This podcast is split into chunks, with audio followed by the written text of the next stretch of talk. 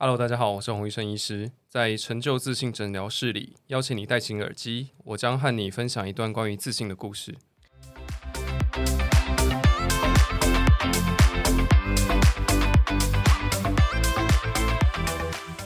用方法办公室，各位听众晚安，欢迎收听上班阿叔 Uncle Radio 的节目，我是主持人志军，智慧的智，雷霆万钧的军，我是马克，上班阿叔的马 Uncle Radio 的克。在这次汉乐庭口腔智慧医疗机构合作的计划里面，成就自信诊疗室。呃，其实，在前几节内容，我们都谈论了蛮多关于这种呃口腔治疗，然后对于牙齿展现出来的自信等等的议题，有蛮多的讨论。而且我们分了科别、分了部门别来跟大家一起分享更多很深入的案例、很深入的议题等等的。那同时，我们也了解更多牙医师呃，且下班之后的兴趣啊等等。那其实今天这一集，我们邀请到的是洪玉生医师。好，那今天现场录音的就是呃齿颚矫正部门的主治医师洪玉生医师。首先请教洪玉生医师一个一开始一开场的问题哦，就是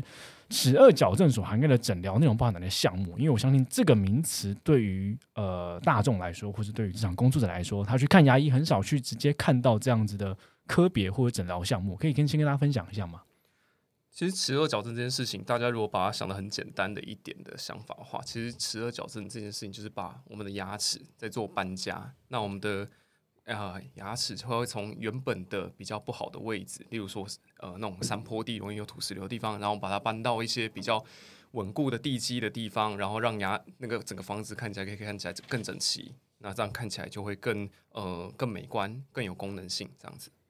那这个项目呢，通常在齿颚矫正里面可能面对到的症状项目，或者是项目的部分，大部分都是因为病人会觉得说有龅牙，或者是下巴太凸啊，或者是牙齿太乱不好看，不容易清洁，类似像这样的状况，甚至是脸型不对称，觉得笑起来不好，就是那种笑起来不好看的状况，大大家就会来说，哎，那我是不是可以考虑做一个矫正的部分，让我整个笑容看起来更有自信，更好看？了解了解，那也想再延伸请教哦，就是呃，洪医生医师他呃，应该说您自己在呃呃成为牙医的这段过程里面，有想过说呃，现在在主治这个部分，那就是齿颚矫正的这个类别里面，呃，他在你成为牙医之前跟成为牙医之后，你认为认为在接触这样的领域之后，有什么样的不一样的改观吗？或者不一样的想法？我觉得其实呃，我有发现一个很有趣的点，就是说在我。就是以前，就是还是，例如说还是学生或是刚出来工作的时候，那时候大部分的会想做矫正的人，就是大部分都是一些想要当 model 或者是想要当空姐，类似就是一些柜姐，很需要门面的那种呃职业的那些人。那但是随着知识慢慢越来越普及，那矫正这件事情可能不单单只是就只是呃美观上好看上而已。那其实它会。牵涉到，例如说，如果牙齿容易清洁，它不容易蛀牙，不容易产生其他问题的时候，那它整个笑容、它的自信心都会变得好很多。所以慢慢的，呃，从一些学生啊，开始有一些学生，然后开始有一些呃，甚至不一定是女性，甚至一些男性也开慢慢开始就会有，大家会开始重视这件事情，会考虑做矫正这件事。啊，了解了解，因为刚感谢刚刚洪呃洪医师提到哦，就是其实，在呃齿颚矫正，它帮助了很多需要以微笑呃就是微笑，然后说话，然后真的以面容为主的这些考量的职业的病患。那深入了解一下，刚刚讲到老师或者是空姐、柜姐呃这样子的职业类别，那他真的在这个齿颚矫正的诊疗经验里面，他就是以这些职业跟工作形态为大众吗？还是有没有其他的职业可以跟大家分享？相对来说是这这几个会为大众没错，因为毕竟有些嗯考量到可能例如说空姐啊那些他们的经济负担上也会比较 OK 一点点，所以他们会比较愿意投入这件事情去做这个美容上的改善这样子。了解了解，对对对。那老师的部分的话，因为对他们来讲，尤其是像我呃这这几年开始，例如说 Podcast 啊或者是 YouTube 啊开始比较盛行以后啊。我也有遇过那种线上的讲师，那他们其实是讲线上的部分，那他就是线上，他会觉得说，因为其实那个影像就不是不是到这么的重要了，那其实他的咬文就是咬文嚼字的方面，讲话的清晰程度，会大大影响到他整个教学上的内容跟学生的反馈。那所以这这慢慢的一些老师啊，他们就会在意说，比如说如果是牙齿乱的话，舌头被影响到的话，那他们就会觉得比较困扰，所以会考虑来做矫正这件事情。哦，了解了解。因为其实，在在我们生活当中，是我我自己身边的同事，其实蛮多人，他并不是会站在镜头前面，或是例如说业务的角色，或者是呃，他可能他可能也是工程师的角色，他也会在他也会开始考量到呃能够做矫正，或是有能力做矫正这件事情。所以其实好像现在面对矫正这件事情，刚刚除了除了讲到说，呃，需要微笑的，需要用面容去面对。呃，大众的这些职业之外，然后也有很多是他有意识到这件事情，然后去改善。其实蛮蛮特别，想要延伸一个议题，就刚刚讲到说，除了在呃让自己更有自信的这个这个面向以外，当然还可能包含到健康因素或者是牙齿的保健因素。那有没有这这一些类别是能够让听众朋友去了解说，其实齿颚矫正能够改善的呃呃这些这一些要怎么讲保健相关的议题又包含哪一些吗？哦，例如说有一些呃。以前缺牙太久的病人，那他可能牙齿会因为时间的过去，然后牙齿已经移位了。那所以有时候他为了要把整个全口的呃咬合去做一个比较好的调整的时候，那他们就会考虑先做一点矫正的部分，然后让之后再去做很多比较好做，嗯，比较理想状况的假牙之类的。那再来就是例如说像学生的部分，有时候。比较常看到就是学生，他们其实牙齿常常呃年轻人嘛，清的就清的比较不干净，他们比较懒得花时间在清牙齿上面，所以慢慢的就是很容易这个痛那个那个缺一缺一角干嘛的没的，所以对对对，所以像其实现在也有很多学生因为健康的因素，然后来跟我们说需要做齿颚矫正的部分这样子。了解了解，好，所以呃应该说在 EP Two 的时候，肖医生有跟我们提到他在呃家庭牙医的这个领域上面，他更多的是帮呃。病患朋友们去安排他最后之后完整的治疗和过程，但其实现在应该有蛮多的呃病患，他其实直接理解到说齿颚矫正这件事重要性的，对不对？以目前的这个生态来讲，尤其是当我们现在的医学越来越进步，然后大家对于医疗品质越来越要求的时候，那很多时候你如果不去改善牙齿齿列的，就是牙齿排排列的部分的时候，那其实对于之后最终的完成品的，例如说不管是假牙贴片啊，都会变成一些比较妥协性的治疗。对不对？所以他们有时候就会觉得有需要的时候，他们就会安排过来。那例如说，看一下是不是可以先把齿颚的排列改善之后，那再去做更进一步的，例如说贴片啊，或者是牙套啊，类似这样之类的状况。了解了解。刚刚洪医师讲到一个关键字哦，就是妥协性治疗。我想想好奇问一下，就是洪医师会如何跟病患解释妥协性治疗这件事情？其实，在矫齿颚矫正的部分，最常遇到的妥协性这件事情，就是例如说我们在跟病患沟通的时候，病患如果他今天要把牙齿矫正的变成比较理想的状况的话，他会需要一些空间去把牙齿做排列。那在这个过程中，也许就会需要拔牙。那但是其实很多的一般的民众对于拔牙这件事情是很恐惧的，或者是觉得说为什么要做这件事情？那我们也会。让病患了解说，那如果你今天是不是不拔不拔牙就不能做矫正？其实也不是。但是你今天不拔牙做矫正的话，很可能做出来的矫正结果就不是因为你希望的样子。那所以我们会跟病患沟通说，你要不要拔牙？我会建议你拔牙。那但是如果你真的不想拔牙，你可能做起来是就是呃可能会变成龅牙或者什么样的状况，那这样比较不理想的状况。那如果病患坚持说他一定就是不要拔牙，如果也没有别的替代方案的话，那我们就。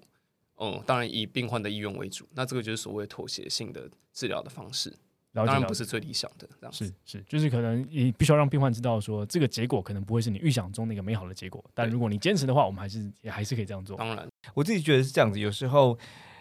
因为我们要离那项专业太靠近的时候，比如说我们离牙齿很近，我觉得我每天都在刷，哎，我每天都在刷，我怎么会不懂我的牙齿呢？所以你讲这个，哎，那那那丢，对不？我认为的才是正确的，可是往往不是这个样子。那其实跟我们跟 Mark 的他，我们平常工作非常相关的。我们做呃教育培训产业，有时候那个培训者或者是那些需求人，他就是说他觉得 A 才是大家需要的。可我们看一下，这使用者需要就不是这样子，所以很常会有这样子的，就是我觉得需要磨合的状况。没错没错。那当然，在在医疗产业这件事情会比会显得更加啊，他就更加棘手，因为。在医疗产业里面，这件事情没有做好，它衍生出来叫做医疗纠纷。医疗纠纷其实非常复杂的，就是动辄它可以牵涉到法律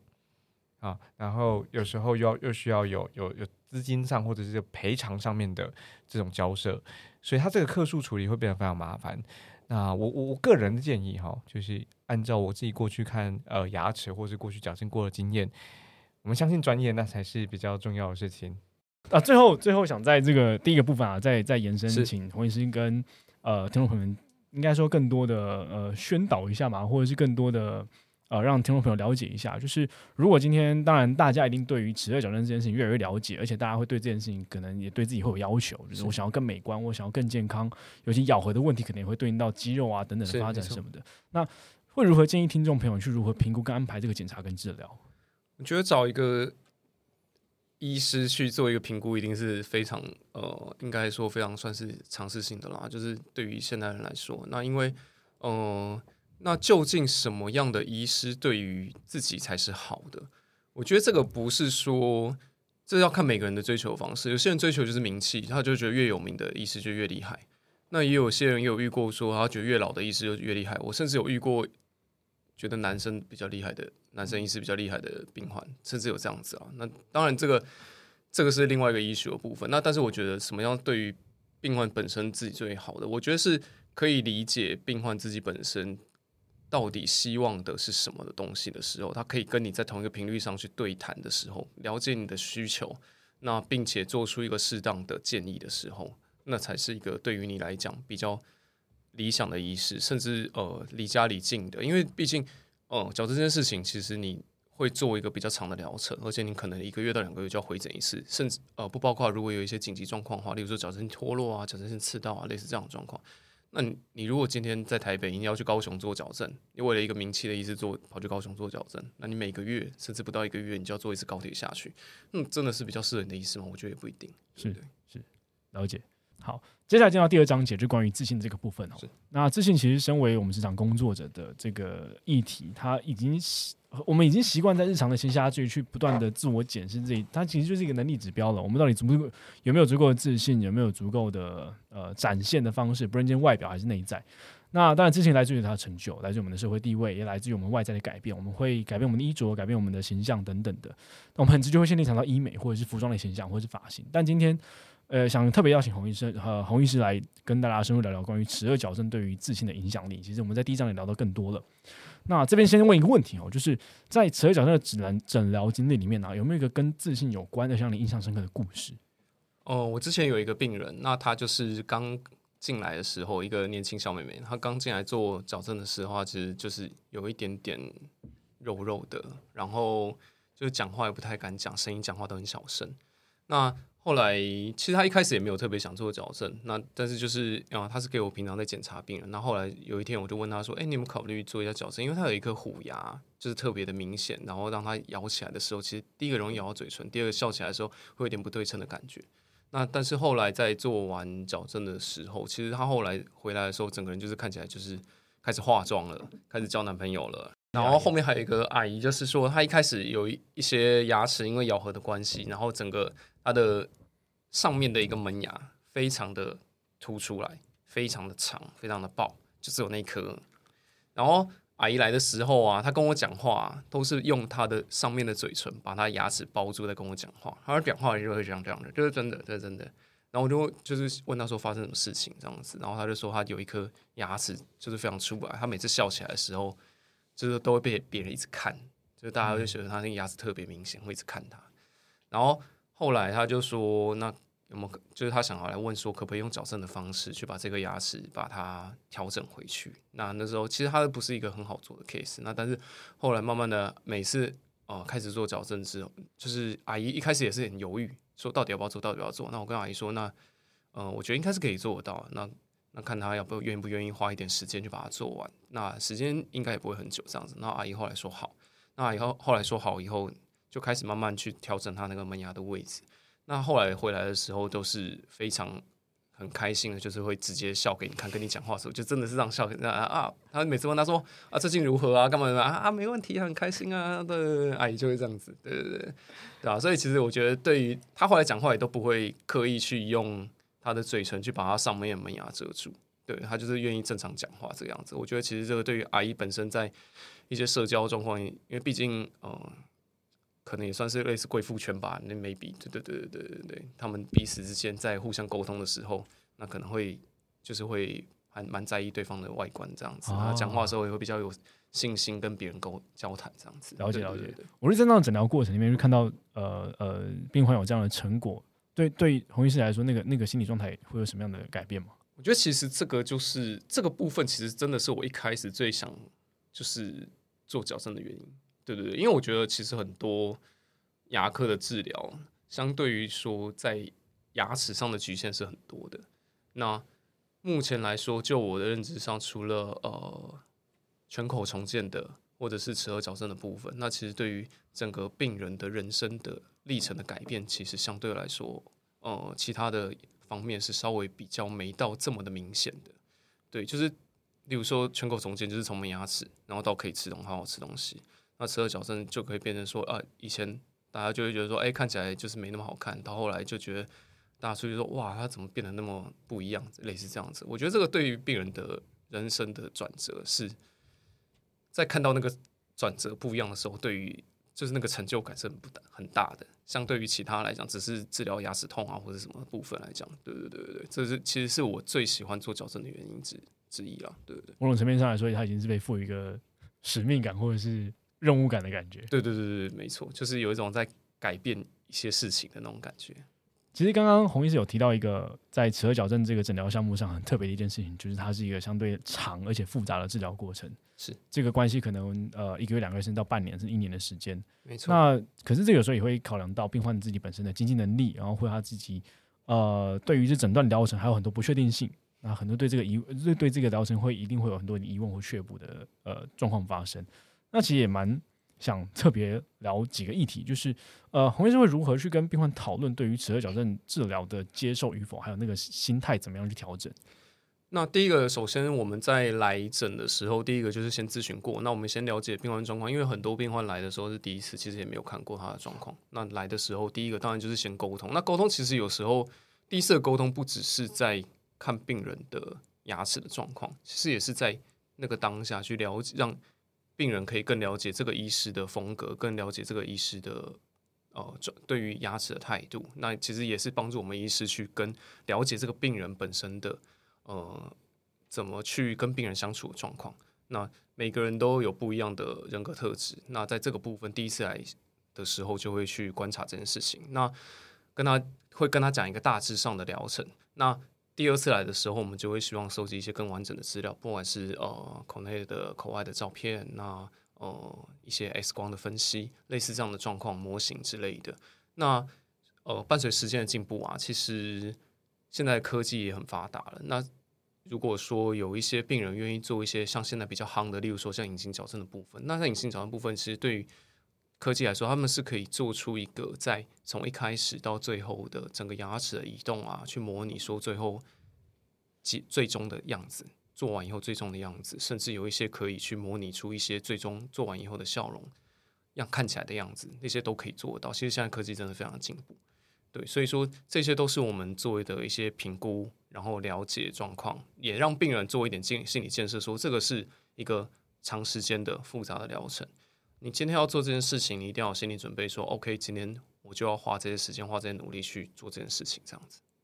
这件事情的沟通真的真的是很重要的一件事，因为呃，今天我们是病患的角色，我们当然期待看到这么长期的结果之后的那个画面是好看的，而且是我能够具体看到的。是，所以对于病患来说，真的有有这个科技来讲，真的会改变大大改变他对于面对这件事情的心态的。是，没错。了解了解。那今天除了是这个之前的要求之外啊，齿颌矫正对于口腔健康的帮助还包含哪一些？我相信很多听众朋友会觉得说啊，我牙齿好像也相对整齐，应该说没有没有龅牙，然后呃也没有特别的大颗的虎牙的存在，或者是好像也对它的咬合来讲并没有特别的影响。但它其实对于整个口腔健康的帮助还是有很多很多的层面的影响。那么请洪医生也特别分享这个部分。第一个，像我们东方人，其实大部分的时候他的。呃，我们的相对于西方人来说，我们的头骨都是头骨跟颚骨都是稍微比较显小一点点，所以东方人最容易发生的事情就是齿列的拥挤。那也许那个拥挤状况没有到这么严重，但是相对来说，这个齿列的拥挤其实就对于在清洁上会有很大的困难。那有时候甚至我们还要建议病人呃，可能要另外使用，例如说像冲牙机啊，多使用牙线啊，然后牙刷的刷法也要稍微改变一下，类似这样的状况去清一些某些特定的牙齿。那那个其实。我觉得人都会有惰性啦，很复杂的东西久了以后，他自己都会懒的。那所以这样的状况就很容易产生，例如说像一些蛀牙或者牙周病的产生。那你今天如果说花一点时间，那之后可以把你之后甚至三十年、四十年的牙齿齿列排列的状况都理想化，变得一个比较好清洁的状况下来讲，那我觉得其实前面花那些时间是还蛮值得的，对不对？刚讲到齿列拥挤这个这个名词啊，其实有有没有什么那个很直觉的感受性？就是我如何判断我现在齿列拥挤的，或者我如何判断我现在咬合有不正的状况？哪些是能够很直觉的让现在听众朋友可能就此时此刻听完之后能够直接来做判断？我要去看医生了。齿列拥挤其实就是很简单，你嘴巴张开来，看起来你的牙齿没有办法好好的画出一个弧线连在一起的时候，它会有一点呃，例如说像是 omega 型啊，就是那种凹陷的那种形状的时候，其实大概就是齿列有拥挤的状况。那咬合不正的时候，其实你在咬起来的时候，笑起来咬着笑起来的时候，你去看你上面的牙齿跟下面牙齿的排列，上面牙齿在前面，或是下面牙齿在前面，其实都是呃咬合不正的状况。等一下，我在旁边，我干嘛跟着做啊？我刚刚刚洪医师在说的时候就说啊嗯啊，你知道，我们以前会这样，我们以前上课的时候也会这样子，老师教一个东西，我们就这样。对，就是我我知道大家现在看不到，上课也都会这样子。对对，大洪医师家都会这样。边讲就啊，对对对对对，是这样吗？对对对对对，没错。没错这样啊？我刚让我前前排有排列吧 我？刚刚很努力不要做出这些行为，你知道吗？因为因为这集主访不是我说，我就很很轻松啊。对对对对，我们以前在学，比如说不管是咬合还是什么东西，也都会不自主的说：“哦，原来是这样子。”然后 原来不是只有我这样子大家都会这样子，这是很正常的。我相信在听这一系列节目的听众朋友，应该每每一集都会不自觉用舌头去感触自己的牙齿，然后或者是尝试着咬合一下之类的。对，其实舌头也是一个很好的方法，你舌头就舔着你的牙齿内侧直接绕一圈。如果你觉得啊有一些前前后后的，就是不是这么平整的状况的话，那个就是会有一些牙齿裂拥挤的状况。等一下，我又照做了。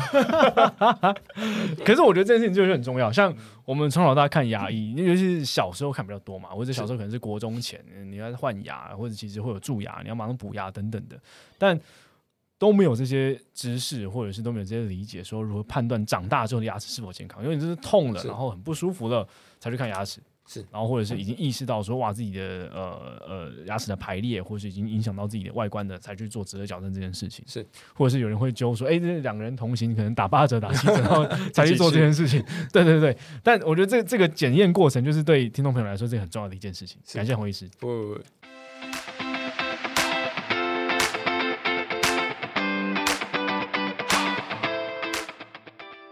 我想各位听到这个前面这个节目上半段、你会发现洪医师他的讲话跟他的声音当中，你会感受到一件事情叫做耐心。然后我去查一下这个洪医师的评价哦，就是在每三则当中，就至少有两则提到这个关键字耐心，我觉得非常重要，因为你听洪医师的声音，从稳定跟他的谨慎，那代表什么？耐心、稳定、谨慎，再问一次，那代表什么？那代表他在乎你的牙齿，所以照顾牙齿啊，是属于一般人每天都会做的事情。可是实际上他搞不太清楚的行为哈。那包含要不要用牙膏啦，然后原来牙齿状况会影响到心情，牙齿跟一个人自信度它其实紧密相关哈。所以知道牙齿出了状况，那我们我们我们这时候就什么，然后才才去找医生。那我们就从这个过程当中发现，对于牙齿啊，或对于医生来说，有三个挑战，那，分为一般人，然后我们我们不知道什么，以及我们知道什么。一般人呢、他难以判断医师的技术到底怎么样，可是我们知道，对我们来说，什么是一个舒适的医疗过程？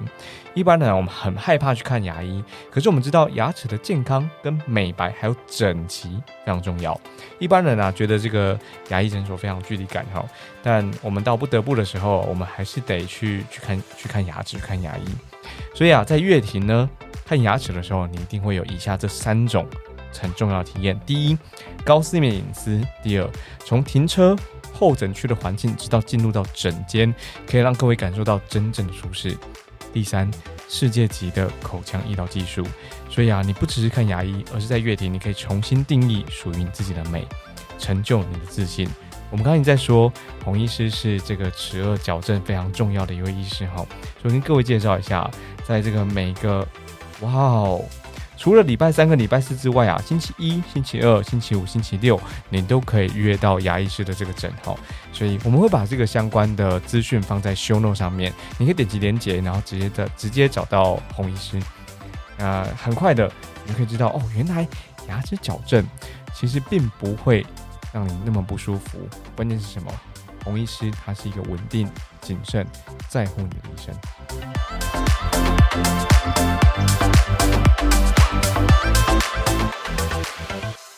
今天来到第三章后，就是来想跟呃让听众朋友多多了解医师这个下班时间。刚刚讲到医师的诊其实蛮多的，对不对？礼拜一、礼拜二、礼拜礼拜六，礼拜五、礼拜六，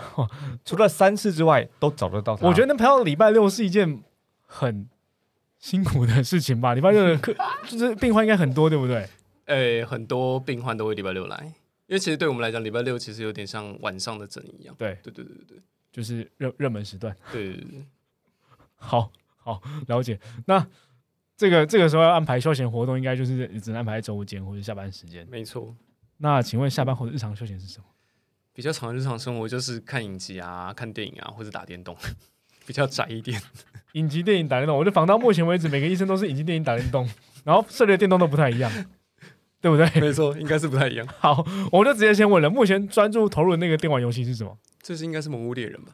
魔物猎人这样可以开集了，我的天哪！我们来讲一些魔物猎人专有名词，让听众朋友们感受一下。最近收什么材料啦？最近呃，要一直打什么凯玉啊、上凯玉啊，或者是莲幼龙啊，或者是出新的魔物。对，等一下，我请教一下，你是用你是用你是用桌我送机打 Switch 的，我是用 Switch Switch 的。OK OK OK，那这边 Switch 才可以比较随时的打。该不会放在车上吧？哎，没有，现在还放在家里。我刚一直很担心是放在放在休息室里之类的，连整间休息都可以拿出来打，应该不是吧？那个，诶，现在没有，哦，以前有，以前有。好，压力好大，这旁边。那个以前有的时候就是销售客服长豆豆还不在的时候，然后现在没有，是因为销售客服长豆豆出现了没，错，把你时间排的看看起来还不够满，就还有一点时间可以打电动是吧？没有没有，现在只能把 Switch 打开来，然后进入商城，然后豆按豆就来了，下按下购买，然后把 Switch 关起来。享受购买游戏的过程，但享受不到体验游戏的过程。好，那呃，现在好像在聊游戏，我的压力有点大，因为有个人一直在旁边看着。那我们先不聊游戏好了。下班后有没有什么帮助自己放松的个人仪式感？因为毕竟整的数量排这么多，然后相对来说看着的时间也长，那下班时间应该会有一个让自己进入放松状态的这个过程，对不对？其实放松状态的就是可能，例如说找一点零食啊，然后打开电视看个影集这样子，其实就还蛮放松的啦。对对对，不会有特别的活动这样子。对对对，讲到零食这件事情，就来对应到就是追剧报吗？对，一直被提醒到追剧包。追剧包吗 我来聊到底追剧包为什么这么吸引人好了，因为刚刚回是讲到他真的很热爱看影集跟电影，然后呃，而且追剧包这件事情还是特别那个那个什么，就是就是诊所的同事们帮你们准备一个对，追剧包，他帮我他帮我买的。对对对，这个追剧包是常态存在的吗？呃，应该不是，但是家里就会有专门一个位置是放零食的，就是专门在看影集的时候拿出来看用的。对对对，然后对，然后可能还有一点酒啊什么的。我我好好奇这个零食的清单哦，就是你常态会有哪些零食，常态会有哪些酒类？常态酒大概就是一些红酒啊、甜白酒啊之类的，对。然后可能会有一些 whisky whisky，对。然后零食的话，大部分就是乐事啊、多利多滋啊，大概这几种，对。然后各不一样口味，对。好想特别聊 whisky 这个部分哦，喜欢喝哪一支 whisky whisky 也是偶尔喝而已，啊？对对对对偶尔大概是一周一周三天。因为我 whisky 的频率稍微低一点，大概一个月一两次。对对对，然后平常一一周一周大概两三天会喝一点红酒、白酒。现在是因为有人在，对，压力有点大，他隔天不能上班。我们到底能聊什么？下班后的生活不是吗？真的很奇怪。哇，好，我们知道回到问题的主轴，就是好，因为呃，其实其实整段节目里面都一直提到自信，尤其齿颚矫正这个这个领域里面，就是跟自信密切相关的一件事情。那呃，有没有什么哪一部影集或电影是看完之后，真的让洪医师觉得说，哎，这个这个自信从事这件过程是很受鼓舞的？像是呃，刚好提到在治疗病患的这个结果上，看到一个很好的嗯、美好的画面，你也会感受到这个热情，或者感受到这样的使命感被被达成了。那有没有什么是一样的影集或电影，让你同时同时有这样的感受的？如果是最近觉得最不错的电影的部分是那个《捍卫战士》，对，独行侠，就是第二集嘛，对不对？对对对对对对，就是 Tom Cruise 第二集的，对我觉得那个真的很好看，而且很热血，对，就觉得还蛮有冲劲的，看起来会蛮有冲劲的这样子。影集的部分，因为我个人比较喜欢看一些，呃，需要需要就是有点烧脑的东西，对对对，或者烧脑的剧情哦，对对对对对，最近有什么烧脑的？嗯，我觉得最近有一部还不错看，呃，最终季上映了，我推荐大家去看的是呃《黑钱圣地》。嗯嗯，我觉得《黑钱圣地》很好看。然后之前大家也有在推，例如像《绝命毒师》啊，《绝命律师》啊，类似那样子的，然后还蛮有名的。对我个人看美剧比较多一点点对了解了解。好，呃，我觉得今天内容啊，感谢洪医师的分享，然后尤其是在齿颚矫正这个面向上，让大家更更多的去理解到说，呃，除了你有需要这个呃面容笑容去面对呃大众的职业之外，其实每一个人都应该要去考量这件事情，去安排一个你合适的地点、合适的时间，然后能够呃直觉沟通的医师来安排整件事情的规划。对，而且我们更多的是要去了解到说，其实它是一个长长期的治疗疗程。它虽然复杂，那但它一定有它的呃最终的那个美好画面存在。尤其在乐庭，能够大家能够透过科技的角度，你可以看到最终的画面是长什么样子。我觉得那对病患来说会是一个很大的信心。他终究会很具体的有那个画面，知道说我在执行完半年或一年疗程之后，我能可以看到我长这个样子，是我会看到这个美好的画面。我觉得这件事情是太重要了。感谢洪医师。是，谢谢，谢谢洪医师。谢谢，谢谢两位，谢谢。结尾说再见。伤疤叔 Uncle's Radio，我们不谈大道理，用真实的案例和各位分享商业开发、组织管理的具体方法。欢迎大家持续收听，我很推荐大家应该听听第三集李晨和 Lucky 医师所谈的“打给贺假爸威”里头的这些故事，或者是接着呢往下去听第五集曹院长将将跟我们分享他经营管理乐庭整个集团他的他的做法，然后他他他失利的这个地方。分享节目啊，给你身旁需要朋友。人生要记住的事情太多，按下订阅，让手机来帮你记得我们有更新。可以追踪我们的 IG Uncle's Radio，打开小盒子留言，匿名提问，跟着我们一起用方法办公室。